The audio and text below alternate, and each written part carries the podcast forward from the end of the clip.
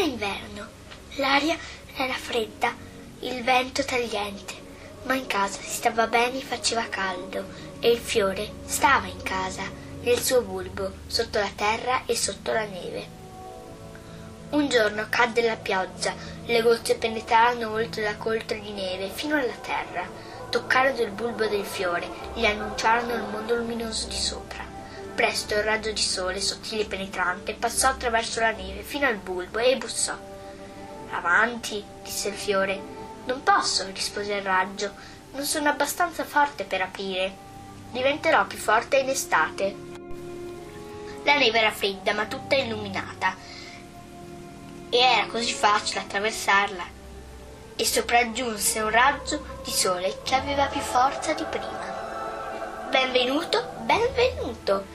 cantavano e risuonavano tutti i raggi, e il fiore si sollevò oltre la neve nel mondo luminoso.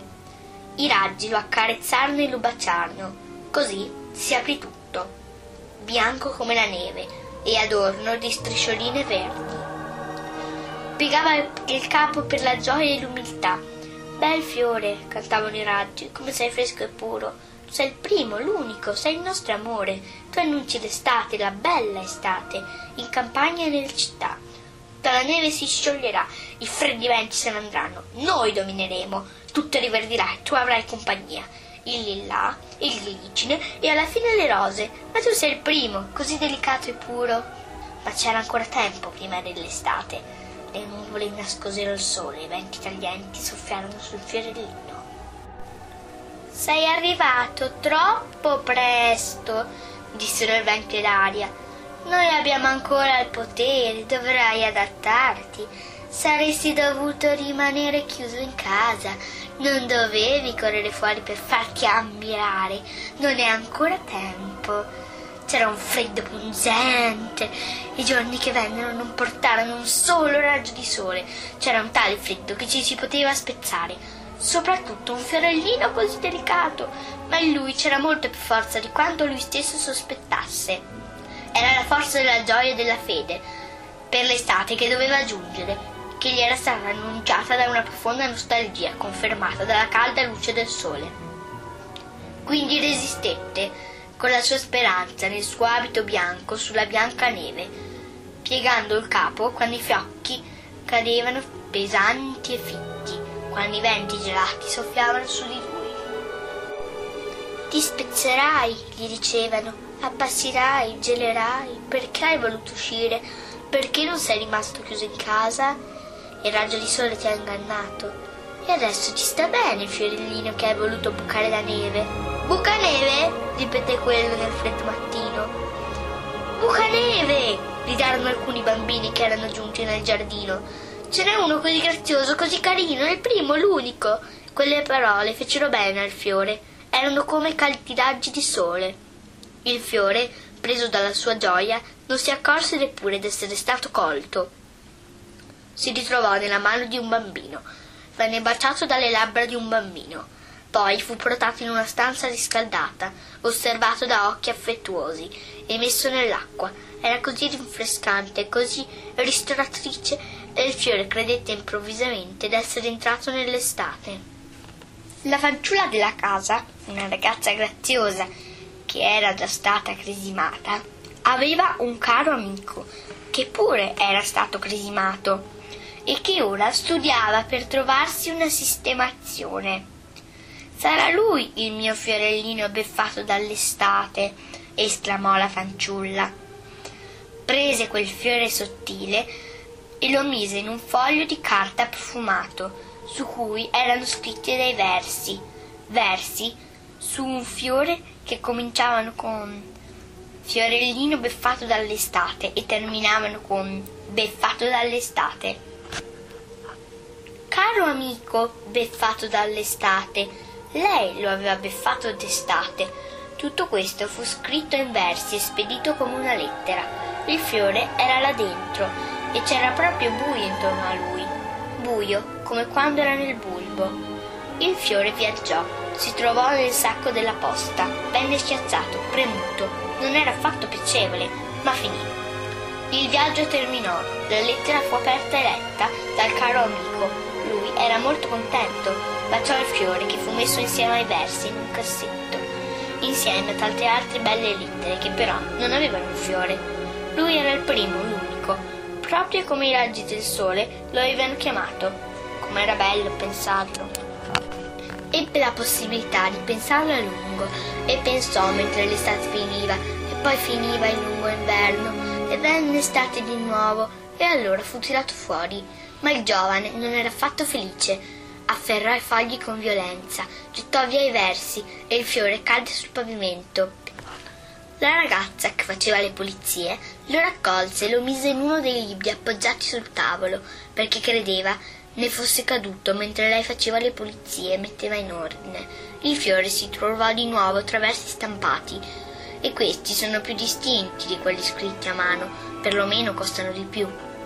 Così passarono gli anni e il libro rimase nello scaffale, poi venne preso, aperto e letto.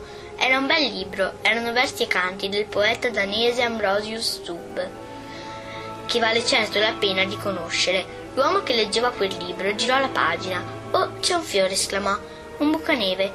È stato messo qui certamente con un preciso significato!» Povero Ambrosius Stub, anche lui era un fiore beffato, una vittima di una poesia. Era giunto troppo in anticipo sul suo tempo, per questo subì tempeste e venti pungenti. Passò da un signore della Fionia all'altro, come un fiore in un vaso d'acqua, come un fiore in una lettera di versi.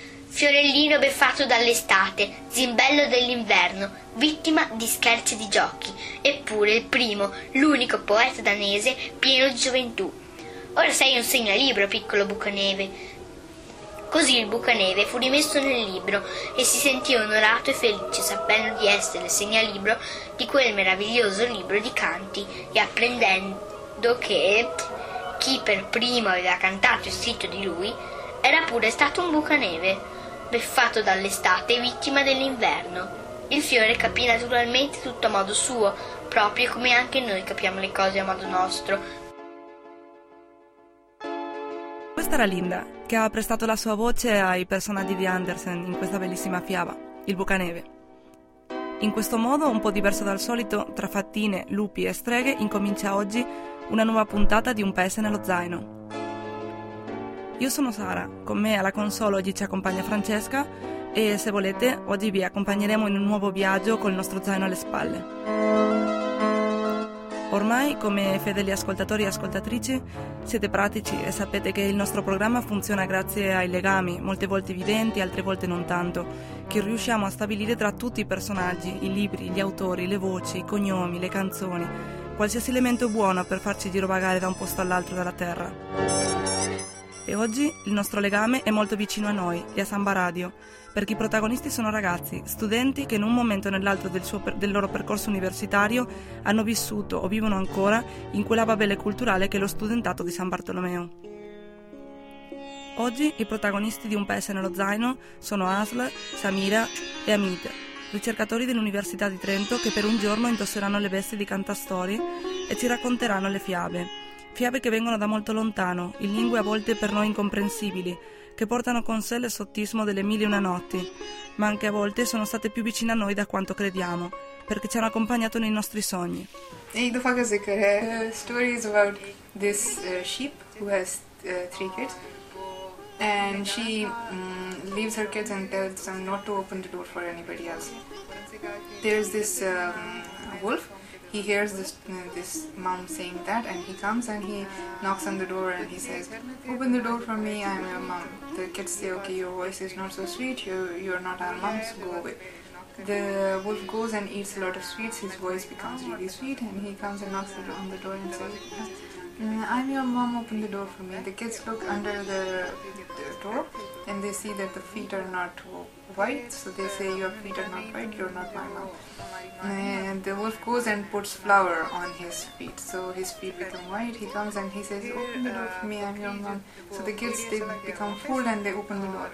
And the wolf comes and eats two of the kids. The third kid, he hides behind a chair. Then the sheep comes and he, she says, "Okay, where are my kids?" The one behind the chair, he comes out and he says uh, that the wolf came and ate um, my two brothers. Um, the sheep says, okay, let's go and fight the wolf. She goes to the wolf and says, okay, I'm going to um, sharpen my teeth and my claws and I'm going to fight. The wolf says, okay, I'll sharpen my teeth and my claws as well. The sheep is really nice to people, so the guy who sharpens the teeth and the nails, and, yeah, he, he sharpens them really hard for her. While when the wolf goes, wow, the wolf is really mean to everybody. So the guy, he, you know, makes them bad, so they are not sharp at all. Uh, and this, uh, uh, the, when they start fighting, because his teeth and his nails are not sharp, he can't fight back, and the sheep, she cuts her, his stomach, and the kids come up. Questa era la voce di Samira che ci raccontava una fiaba in urdu, la lingua nazionale del Pakistan e insieme ad altre sedici lingue, una delle lingue ufficiali dell'India. Ringraziamo a Samira e ringraziamo anche che ci abbia fatto un riassunto in inglese, perché sennò non sarebbe stato difficile per molti di noi la sua versione della fiaba dei sette capretti, storia che molti conosciamo e che ci ha accompagnato molte volte prima di addormentarci cullati dalla voce della mamma. Questa storia fu creata dai creatori di fiabe per eccellenza, i fratelli Grimm. Jacob e Wilhelm ci hanno spaventato, incantato e soprattutto fatto sognare con le sue foreste popolate di streghe, di goblin, di troll e lupi. Anche se sono famosi per aver raccolto le fiabe della tradizione tedesca, sono conosciuti in tutto il mondo. E noi continuiamo, ascoltiamo Adamid che ci racconta una fiaba in hindustani, variante popolare dell'Hindu Urdu, parlato soprattutto nel nord. In India, tante centinaia di anni fa c'era un re di nome Akbar. La capitale del suo regno si chiamava Agra. Agra era una città prosperosa e i suoi cittadini erano contenti e felici. Re Akbar non aveva alcun lavoro, quindi occupava il proprio tempo facendo domande impossibili ai propri consiglieri. Kushal, sabkhush. Una volta Akbar chiese: quanti cauri ci sono ad Agra? Akbar, tutti i consiglieri erano confusi. Come rispondere a questa domanda? È una domanda impossibile da rispondere. Uno di loro risponde ad Akbar: re del mondo, ci sono così tanti corvi ad Agra, è impossibile dire quanti siano esattamente. Akbar disse ai propri consiglieri: siete dei consiglieri inutili. Se nessuno risponderà entro domani mattina, sarete tutti decapitati. Il consigliere più intelligente era chiamato Birbal. Quella sera gli altri consiglieri andarono a Birbal e lo pregarono di aiutarli per salvare le proprie teste. Birbal li riassicurò: andate pure nelle vostre case e dormite tranquilli, risponderò alla domanda del re domattina. La mattina seguente nel proprio palazzo, re Akbar disse: allora, avete la risposta alla mia domanda? Birbal disse: sì, re del mondo. Allora, quanti ci sono? ventimiladuecentododici, disse Birbal. Ma sei sicuro? Sì, mio re, disse Birbal. E se ce ne sono di più? Disse Akbar. Quei corvi in più sono ospitati da, ospitati da nostri corvi. E se ce ne sono di meno? I nostri corvi sono ospitati da loro parenti in altre città. Akbar fu molto contento di questa risposta e come prim- premio diede a Birbal un chilo di, loro, di, di oro. Grazie Amit e congratulazioni per un italiano che migliora in maniera sorprendente da quando ti conosco. Voglio poi dirvi che i nostri protagonisti di oggi non solo sono stati cantastorie, ma hanno anche scelto la colonna sonora del programma di oggi. In questo momento la musica che ascoltate di sottofondo è dei turchi Mogalar, che Asel ha scelto per noi. E ascoltiamo Asel, che ci racconta la storia di Keloğlan e sceglie come compagnia Erkan Ogur e la sua Neden Geldim Istanbul'a. Bir varmış bir yokmuş, Keloğlan. Eh, lui è un ragazzino e sta con la mamma in Anatolia. E un giorno Uh, la sua mamma chiede a lui prendere eh, gli zecchini del padre e andare in città e, eh, come si dice, vendere questi, queste monete così eh, possono ri- riparare la, la loro casa. E lui eh, prendi, eh, prende questi secchini e eh, inizia ad andare. Sulla strada eh, vede che eh, c'è un gatto e c'è un sacco di persone che stanno picchiando questo gatto. E lui dice subito, eh, vi do adesso uno secchio, eh, secchino, eh, per favore non, non, non picchiate il gatto.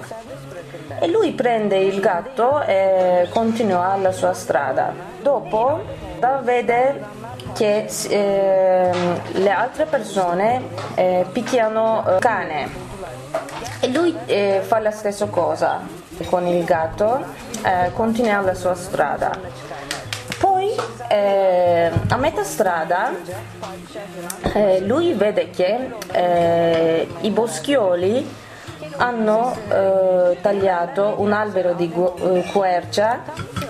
E dentro uh, eh, di questo albero eh, c'è una grande, eh, un grande serpente e loro stanno provando a um, eh, uccidere questo serpente. E Keloğlan uh, no, non può tollerare e dice no, per favore, perché volete uccidere eh, questo serpente? Vi do questo secchino e, e dovete e, lasciare il serpente. E, e in questo modo anche il serpente è salvato. Poi il serpente dice a Keloğlan, io sono il figlio del sultano dei serpenti. Abbiamo litigato eh, con il mio padre e io mi sono nascosto qua nel, eh, in questo albero. Adesso voglio andare ancora al mio padre, puoi portarmi? E Keloğlan dice sì. Poi tutti e due vanno al sultano, sultano dei serpenti. E il sultano serpente dice voglio ricompensarti, cosa vuoi da me?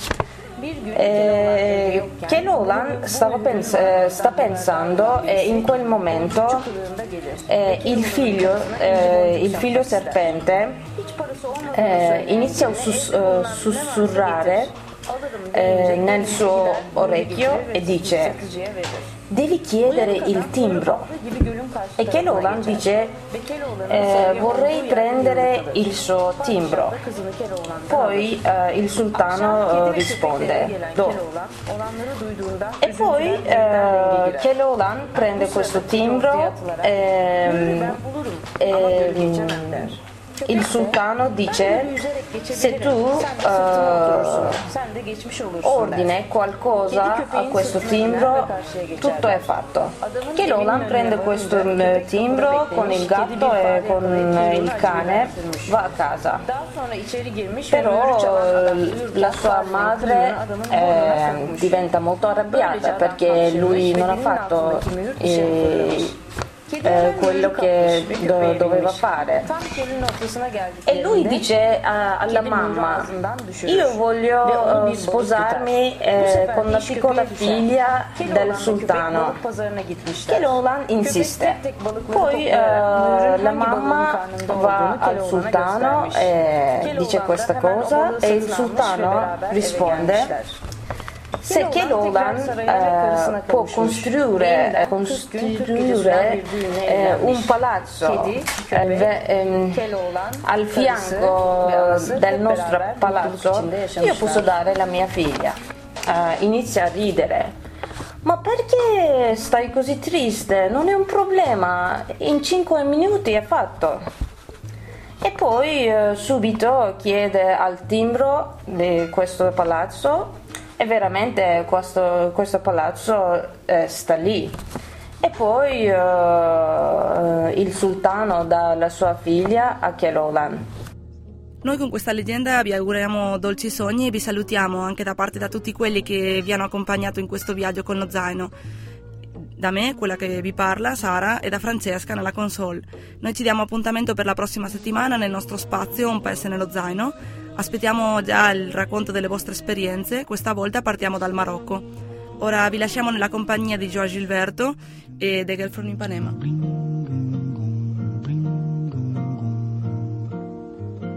Olha que coisa mais linda, mais cheia de graça, ela menina que vem e que passa, num doce balanço, caminho do mar.